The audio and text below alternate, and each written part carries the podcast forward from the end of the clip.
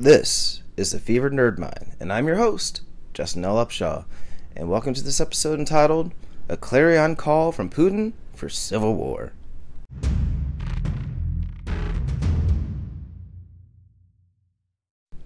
The witch trials, the Inquisition, the Holocaust, tens of millions of lives, innocent, innocents not involved in any sort of conflict, not enemy, not enemy combatants or anything, lives snuffed out oftentimes over a simple accusation.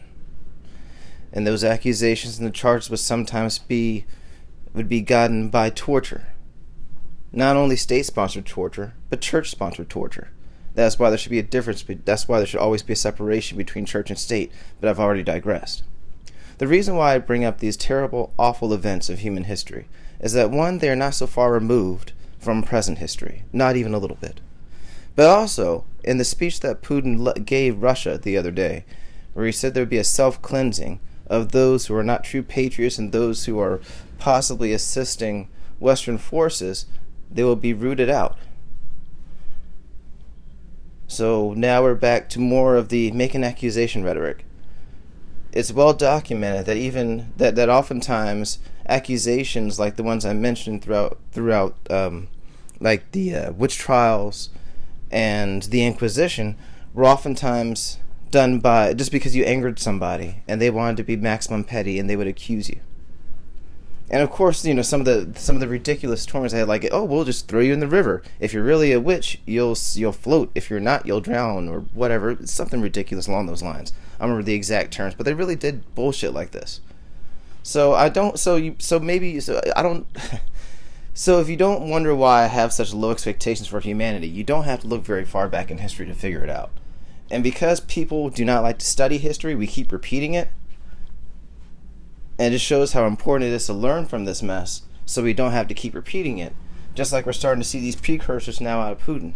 So now he's getting ready to cleanse his country.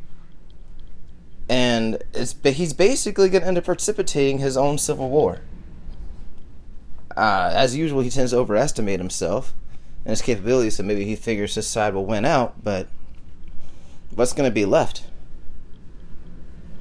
Is being the king of the rubble better than being king of, like, better than not being a king at all? Or in his case, a czar? I don't know. But what I do know is that Brittney Griner' detainment has been extended two months through May 19th. That's the basketballer that um, was detained for the possession of cannabis vaping oil by Russian authorities and was immediately detained. We didn't find out for three weeks. Uh, the only complaint that she is that she has issued so far from those who have been able to reach her is that the bed is too short for her six foot seven frame. This, according, I believe, to Sports Illustrated. Something um, that was that was kind of brought up, but something I've also been thinking about myself as I haven't been following um, the invasion of Ukraine quite as closely, as most of it has been pretty much the things you expect from a protracted war wins and losses, casualties, desertions, all sorts of things like that. Um, even though this peace delegations said that there that there was that there was constructive talking that had happened, that there was a possible pathway to to peace, or at least a ceasefire. Of course, Putin then comes out and says we're not going to retreat.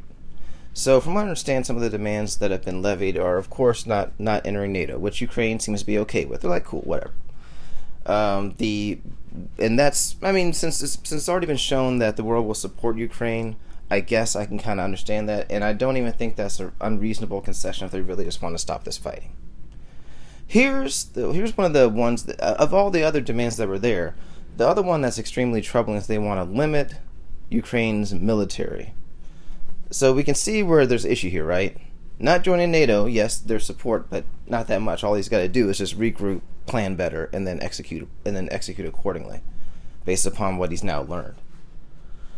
Um, and then of course uh, limiting the military size. So I mean, even if they can only have fifty thousand troops, even if they were all the equivalent of Army Rangers, there's still a measure of strength that has to exist in numbers.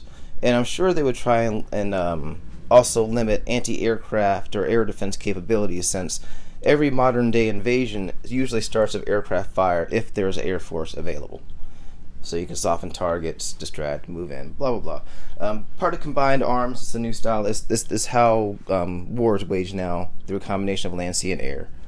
Uh, but this this isn't a military tactics talk. You know, maybe we can maybe we can have one of those another time.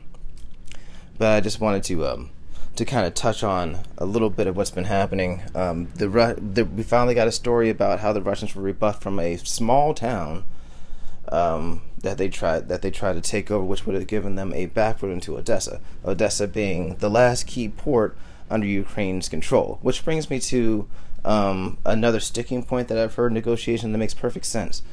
Uh, it seems like like the most reasonable thing, of course, you know, for me, seems like you know Russia go back to pre-invasion pre-invasion areas.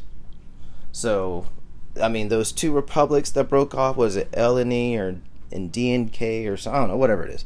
The two little republics that broke off near the eastern side, fine, whatever. Um, the people of Crimea, supposedly, which are mostly a Russian population, supposedly voted to remain as part of Russia. Fine, whatever, keep it.